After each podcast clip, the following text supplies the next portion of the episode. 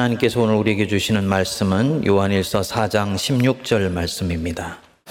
하나님이 우리를 사랑하시는 사랑을 우리가 알고 믿었노니 하나님은 사랑이시라 사랑 안에 거하는 자는 하나님 안에 거하고 하나님도 그의 안에 거하시느니라. 아멘. 기독교인이 신약 성경을 읽거나 우리 예수님 말씀을 들으면 마음이 밝아지고 기뻐 하게 되기보다는 어떤 경우에 오히려 마음이 무거워지고 답답해지는 경우가 있습니다. 그 말씀이 옳은 것은 알겠는데 그 말씀과 내가 너무 동떨어져 있는 것 같고 또 그 말씀이 너무 높은 곳에 있어서 나 같은 평범한 사람은 도저히 따라잡아서 실천할 수가 없을 것 같이 느껴지기 때문입니다. 우리, 우리 교회 표 중에 두 번째 문장이 바로 그런 말씀입니다. 세문안의 올해 표는 두 문장으로 되어 있지요. 하나님은 사랑이시라. 주님의 사랑 안에 거하라.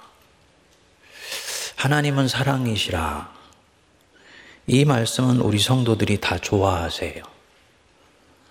하나님이 진노하지 아니하시고 심판하지 아니하신다.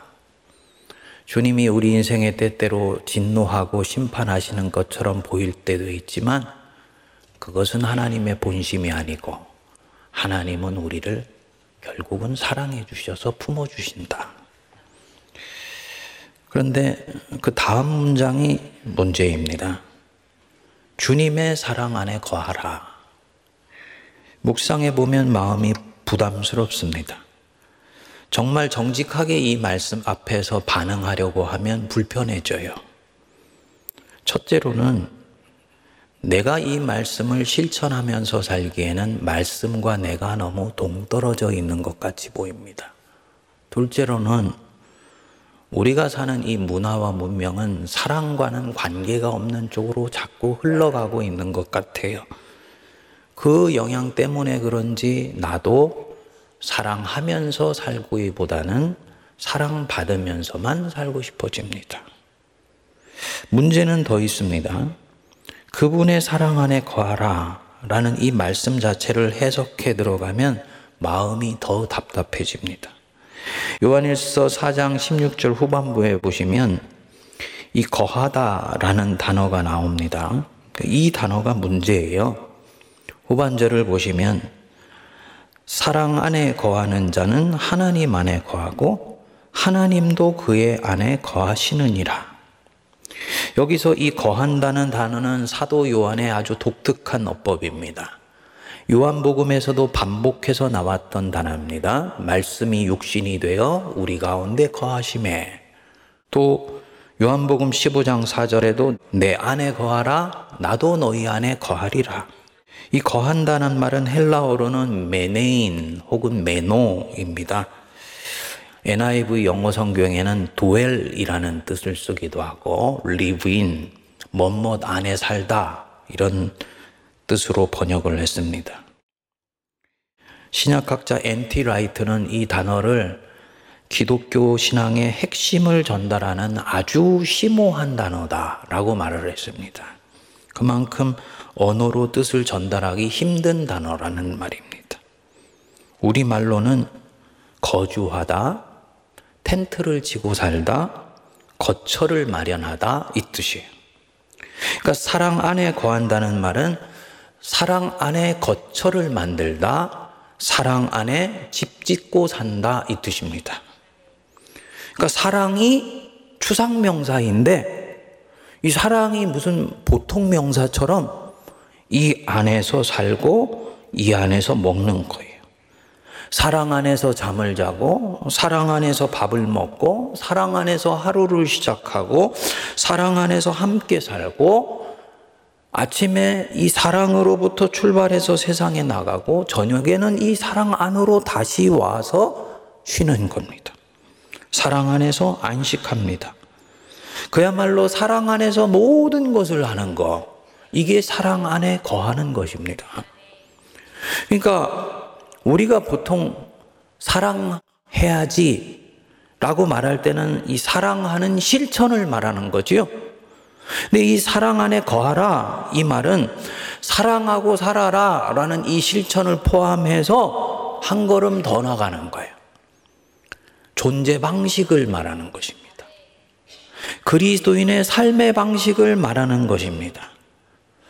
사랑이 한 사람의 삶의 방식이 되고 사랑이 그 사람이 존재하는 방식이 되는 것을 말하는 것입니다. 그러니까 얼마나 부담스럽습니까? 하나가 더 있어요. 이 사랑 안에 거하라 이 말씀은 간헐적으로 한 번씩 사랑하면서 살아라 이 뜻이 아닙니다. 이게 삶의 방식이니까, 이게 나라는 사람이 존재하는 방식이니까, 이 사랑이 내 안에 아주 뼛속까지 들어와 있어서 일상화되어야 된다는 뜻입니다. 오른뺨을 때리면 왼뺨도 돌려대라. 오리를 가자 하면 심리도 가라. 겉옷을 달라 하면 속옷도 주어라. 이게 주님의 사랑 안에 거할 때만 실천 가능한 그런 계명입니다. 한 번씩 기분 좋을 때 사랑하고 간헐적으로 사랑하고 연말이 되어서 불우이웃돕기 하려고 사랑하는 것과는 차원이 다른 거라는 거지. 그러니까 그리스도인은 어떤 사람들이냐? 사랑을 실천하는 정도가 아니라 그리스도인은 사랑을 자기의 존재 방식으로 살아가는 사람들이다. 사랑이 그들의 삶의 방식이다.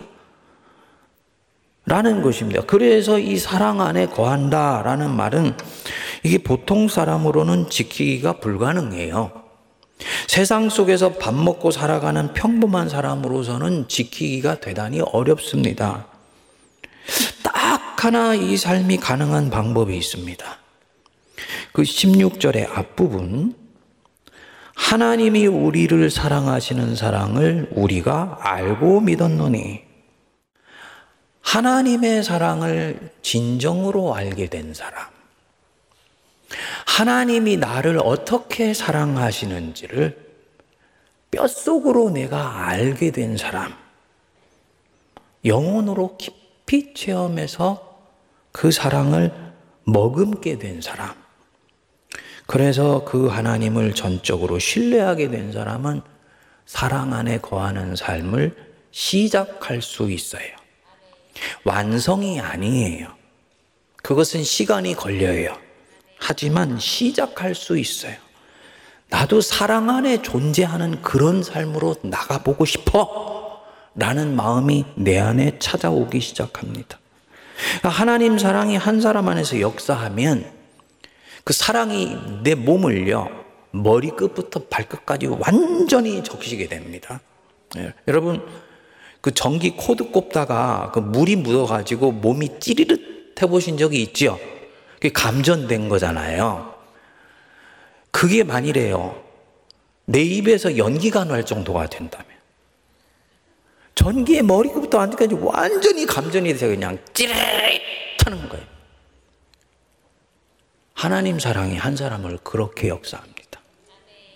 이렇게 되면 이 사람은 이제 사랑하면서 사는 삶, 사랑 안에서 먹고 사랑 안에서 생각하고 인생의 모든 가치 판단의 첫 번째가 무엇이 사랑하는 방식이지? 라고 생각하면서 삶을 시작할 수가 있습니다. 질문이 나와야 됩니다. 그러면 하나님 사랑을 어떻게 하면 내가 경험할 수 있습니까? 하나님이 나를 사랑하신다는 건 내 머리로는 압니다. 이 머리로는 알기 때문에 세례를 받고 교인이 된 것이지요. 그렇지만 목사님, 이 세상에서 목사님도 아시는 대로 가장 먼 거리가 이 머리에서 가슴까지 영혼으로 내려가는 거리 아닙니까? 우리 세문안 교회가 향후 1, 2년 동안 이 표를 가지고 씨름을 할 것입니다. 어떻게 하면 하나님의 사랑을 정말 내가 영혼으로 깨달아 알 수 있냐? 첫 번째로는요, 위로부터 이 사랑이 내려와야지 돼요. 내 안에서 이 사랑은 솟아나는 게 아니에요.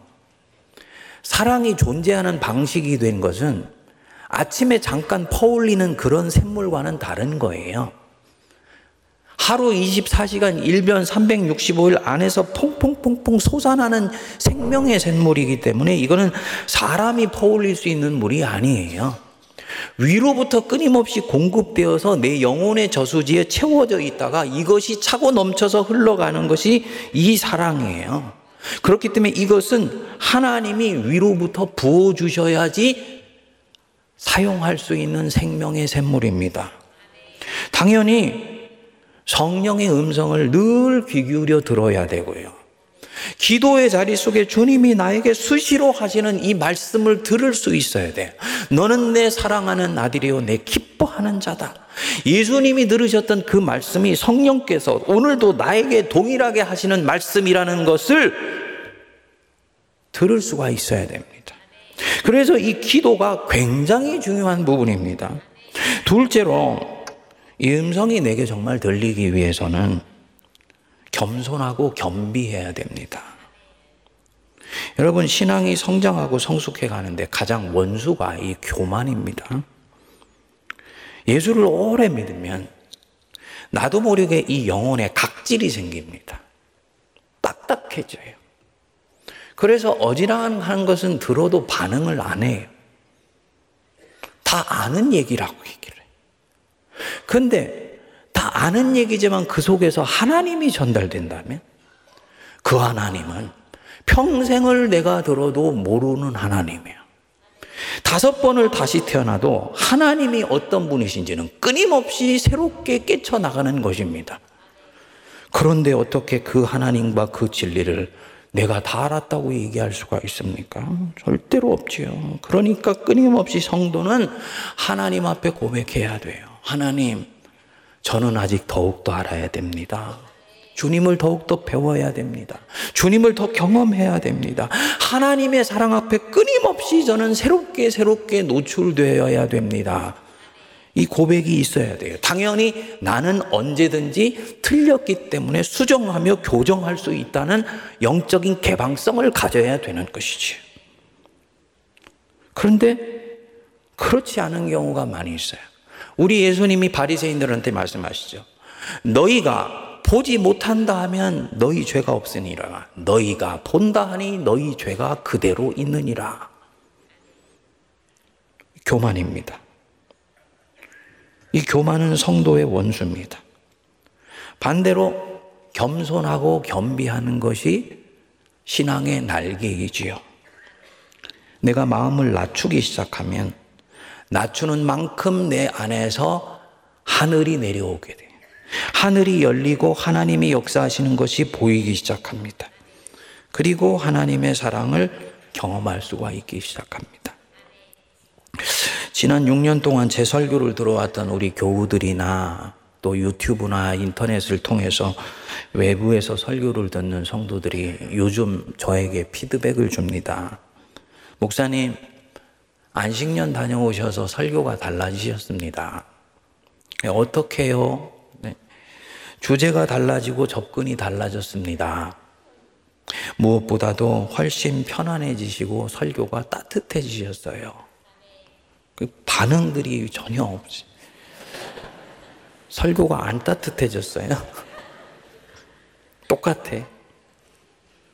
저는 그분이 바르게 느꼈다고 봐요. 이유가 있습니다. 설교자마다 설교관이 다릅니다만 설교자는 하늘에서 받아서 설교하는 자가 아니에요. 물론 설교의 원고를 만들 때 성령님께 영감을 달라고 기도하고 씨름을 해요. 정말 해산의 수고를 거칩니다. 그런데 동시에 설교자는 하나님께 그때그때 받아서 설교하는 것이 아니고 자기가 살아오면서 만난 하나님, 자신이 하나님 은혜 안에서 묵상한 하나님을 전하는 거예요. 그래서 설교자는 설교단에 올라올 때 자기의 인생을 주렁주렁 달고 올라온다라고 말을 합니다. 그리고 하나님이 이 부족한 설교자를 당신의 소리통으로 쓰시는 거예요.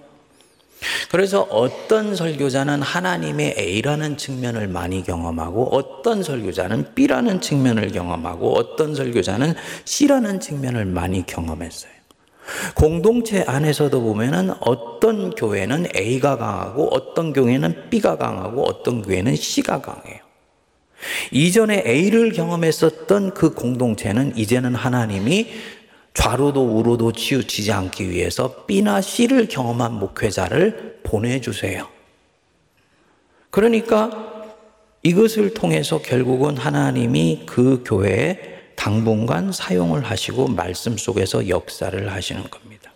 그러니까 이 설교자가 자기 인생을 해석하고 하나님을 이해하는 것은 굉장히 설교에서 중요한 부분입니다. 근데 지난 5개월 반 동안 안식년을 가지면서 제가 인생을 해석하고 하나님을 이해하는데 결정적인 변화가 생겼습니다. 말씀을 전해 드린 대로 저는 제 인생을 축복이라고 생각해 본 적이 단 한 번도 없습니다. 행복을 추구하기 위해서 산다. 교인들이 왕왕 포항에 있을 때부터 지금까지 우리 목사님이 행복한 목회하게 해주세요. 그 기도를 해주는 분은 귀한데 저는 그거는 저한테 해당되는 기도라고 생각하지 않았습니다.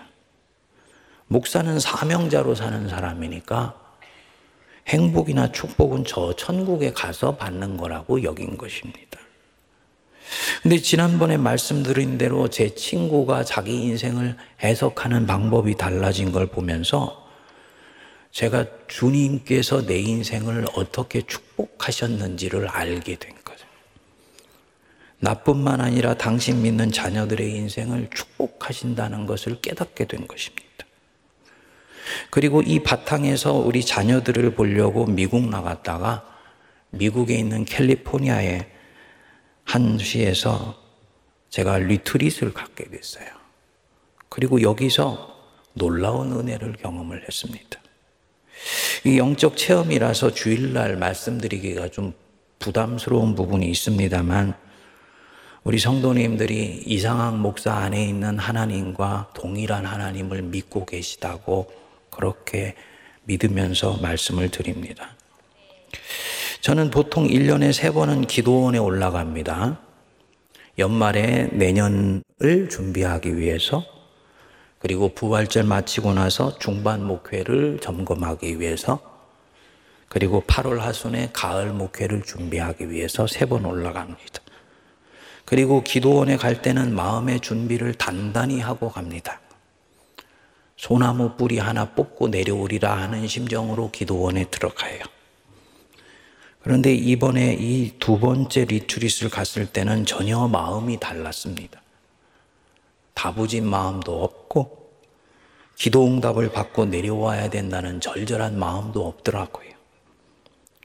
20일짜리 리트릿이었는데, 첫 주를 그냥 그렇게 설렁설렁 보냈어요. 아우, 초조한 마음이 들더라고요. 이제 돌아가면 목회 복귀인데 어떻게 이렇게 리트릿이 진행이 되냐? 주님께 무슨 응답을 받은 것도 아니고 뭘 어떻게 하라는 말씀을 들은 것도 아니고 뭐 참으로 답답하고 또 난감했습니다. 문제는 제 안에서 절박하게 부르짖고 싶다는 이 마음도 들지를 않는 것입니다. 희한한 경험이었습니다. 한 주를 그렇게 보내고 두 번째 주에 접어들었는데 생각이 하나 탁 떠올랐어요. 사복음서를 읽자 하는 마음이 들었어요. 그냥 이렇게 보내지 말고 복음서 네 권을 남은 기간 동안에 읽고 묵상하면서 예수님하고 가까이 있다가 내려가자. 그 첫날 읽는데 왠지 마음이 차분해지더라. 그 영성에서는 이거를 그라운디드라 그럽니다. 이 마음이 바닥에 딱 붙는 거예요. 안정됐죠? 그만큼 마음이 비워지는 겁니다. 악착같이 무슨 응답을 받아야 되겠다는 마음이 아니고 그냥 평안한 가운데 주님께 마음이 비워진 겁니다. 그리고 오솔길을 걸으면서 기도하기 시작했어요. 미국에 있는 캐나다나 미국의 retreat 센터가 좋은 것이 기도할 수 있도록 자연 경관이 잘 꾸며져 있어요. 그리고 영적인 흐름을 탈 수 있도록 이 trail 코스가 아주 잘 만들어져 있습니다. 거기에 이 캘리포니아 오솔길이 또 하나 매력이 있는 것이 분위기가 꼭 이스라엘 분위기예요. 여러분 성지순례 가보셨습니까? 그 중동이 사막 기후잖아요. 근데 이 캘리포니아가 사막 기후예요.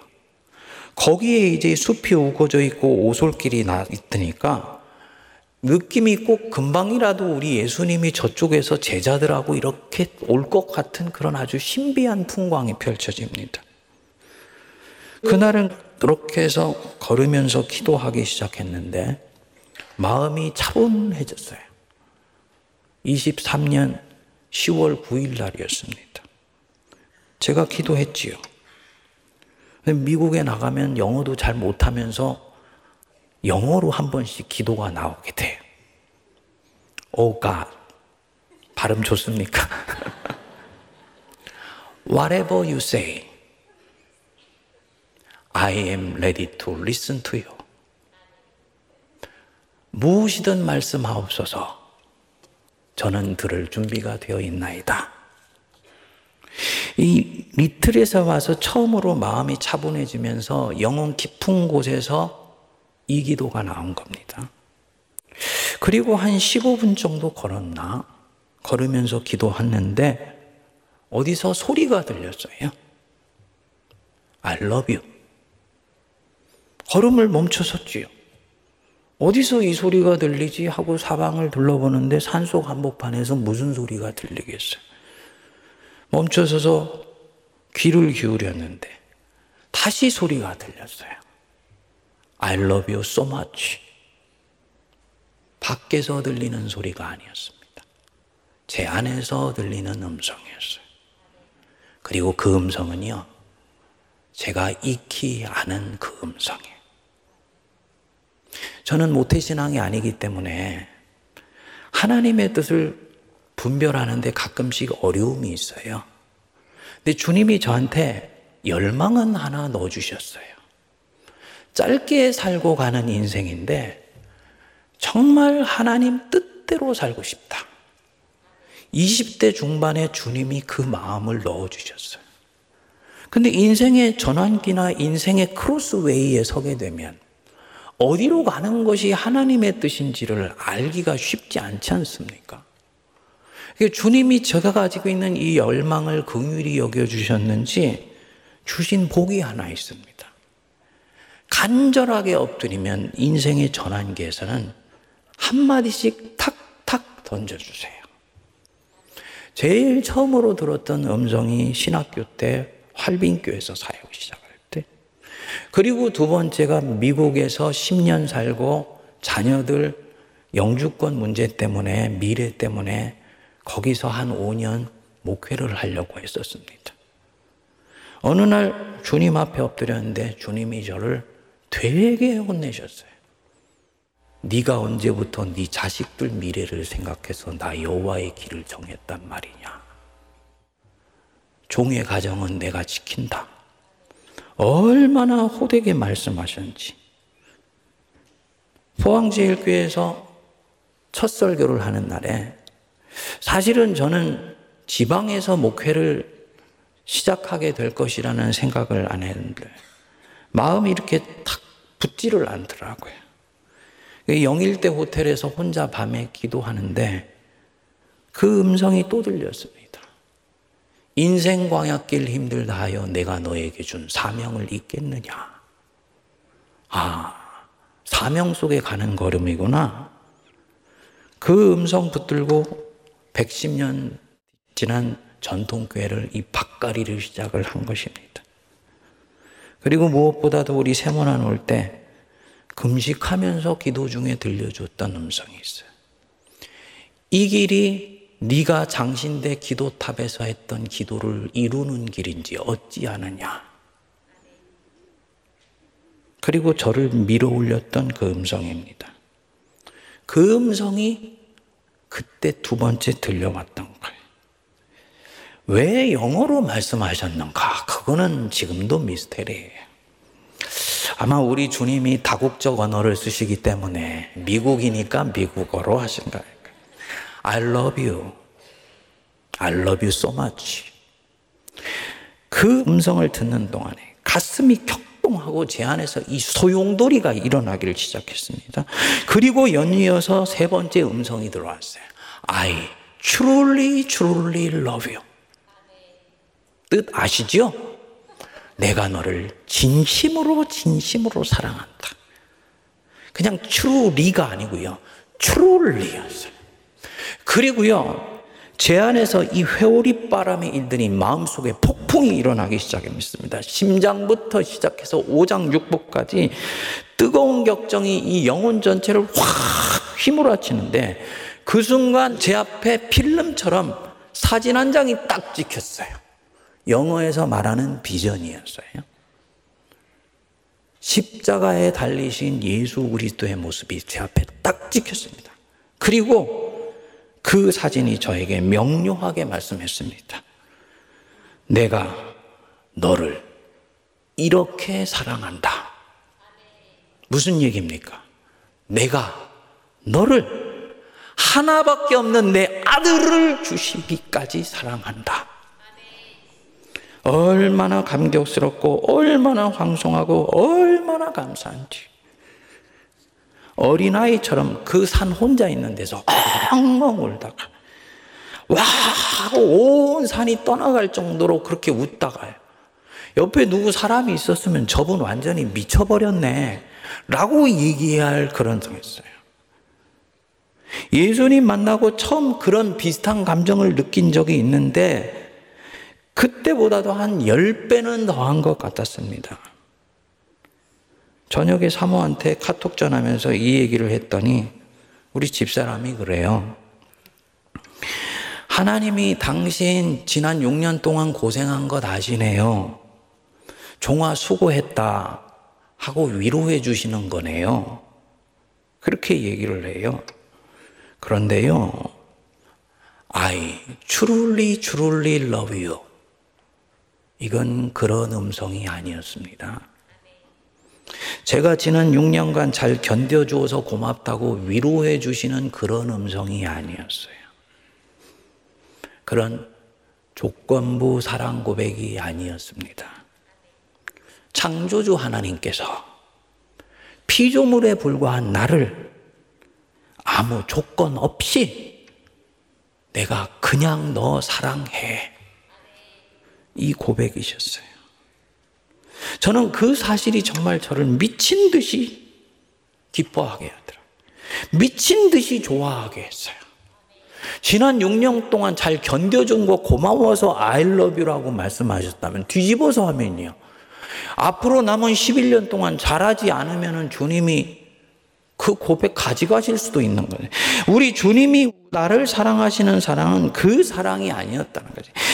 십자가의 사랑이었다는 거예요. 어떤 조건도 없고 이유도 없고 그냥 내가 너를 택했기 때문에 나는 너를 진심으로 진심으로 사랑한다. 십자가의 사랑을 정말 영으로 경험하게 된 것입니다. 감격하고 또 감격했습니다. 그리고 그때 제가 명료하게 알았어요.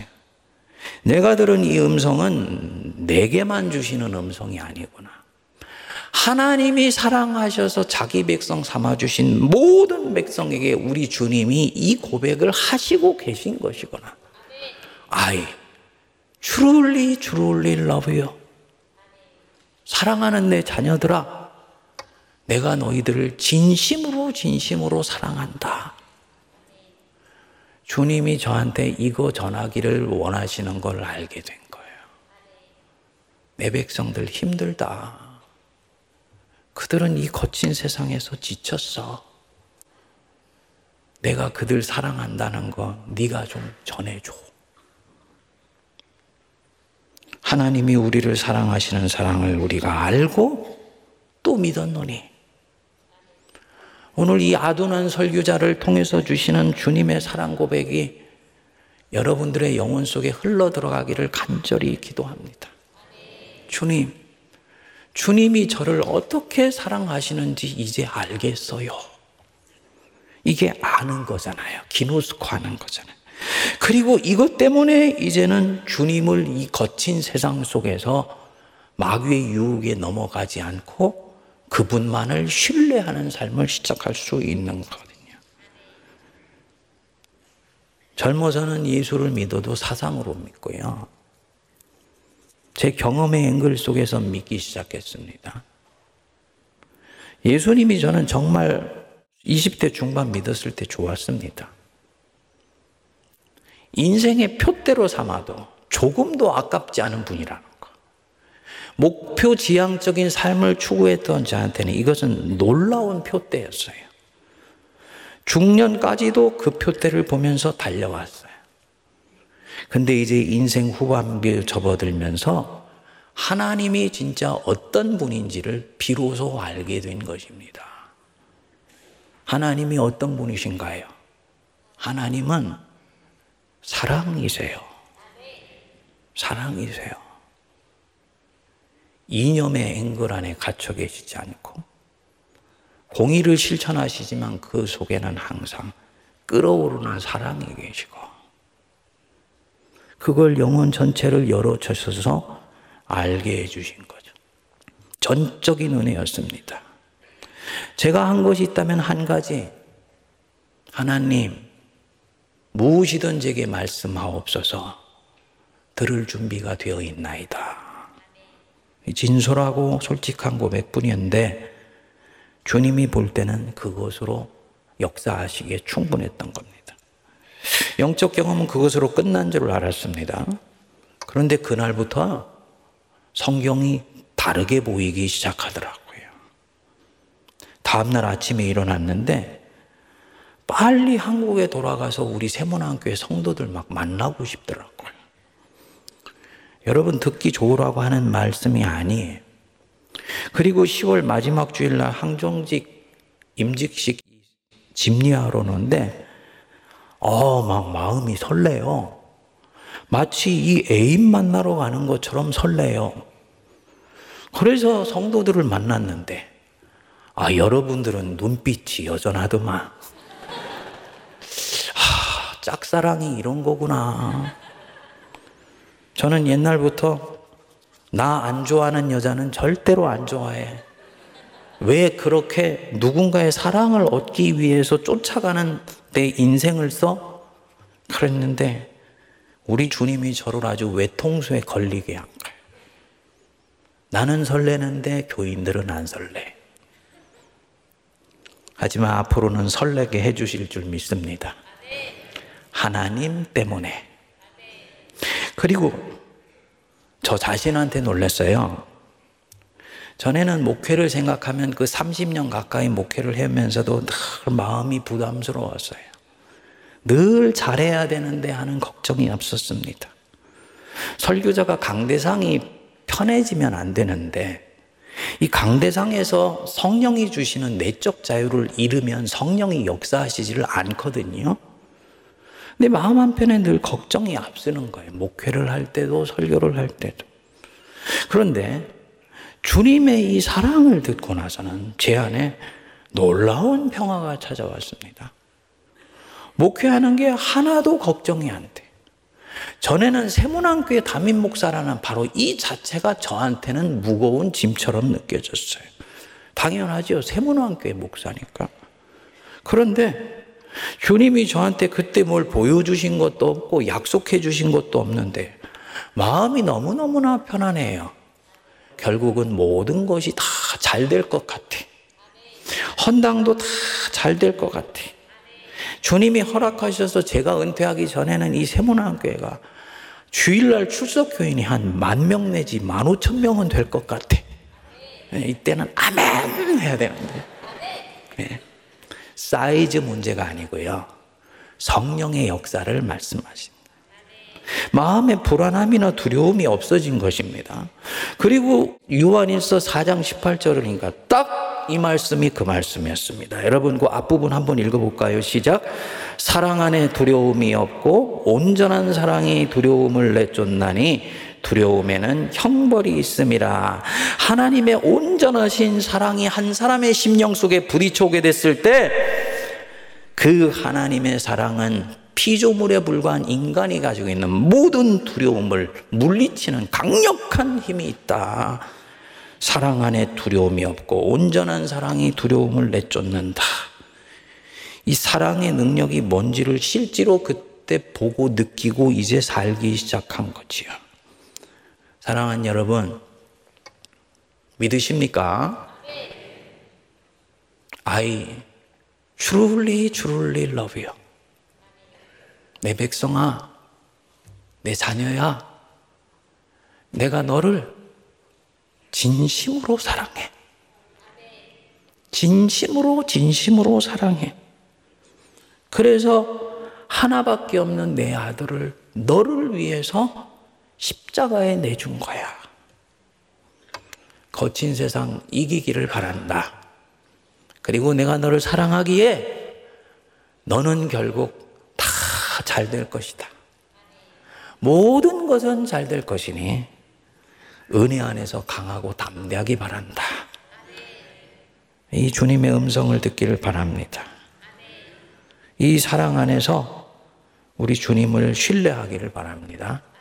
그래서 이 2024년에 이 사랑 안에 거하고 이 사랑 안에서 새롭게 살아가는 연습을 할 수 있기를 바랍니다. 사랑 안에 거하는 거예요. 사랑이 무엇인가를 판단하고 결정하는 최우선의 분별의 원리가 되는 것입니다. 이 삶을 시작하고 연습하여서 때가 되었을 때는 진정으로 사랑 안에 거하는 온전한 성도들 되시기를 주님의 이름으로 축복드립니다. 기도하겠습니다. 하나님, 우리 하나님의 참 얼굴을 우리에게 보여주심을 감사합니다. 하나님은 사랑이시니 너희는 그 사랑 안에 거하고 살아라. 라고 말씀하시고 도전하시고 촉구하시고 초대해 주심을 감사합니다. 성령 안에서 결국은 할 수 있기에 이 사랑의 존재 방식, 사랑으로 존재하는 방식 안으로 우리를 이끄시는 줄 믿습니다. 쟁기를 갈아야 되기 때문에 오지 못하겠다. 결혼해야 되기 때문에 오지 못하겠다. 이 핑계 저 핑계 되어 예수님의 초대장을 거절하지 않게 하시고 주여 내가 여기 있나이다. 기쁜 마음으로 내달려와 주님의 그 초대 잔치상에 내 몸과 영혼을 담그게 하여 주시옵소서. 예수님 이름으로 기도하옵나이다. 아멘.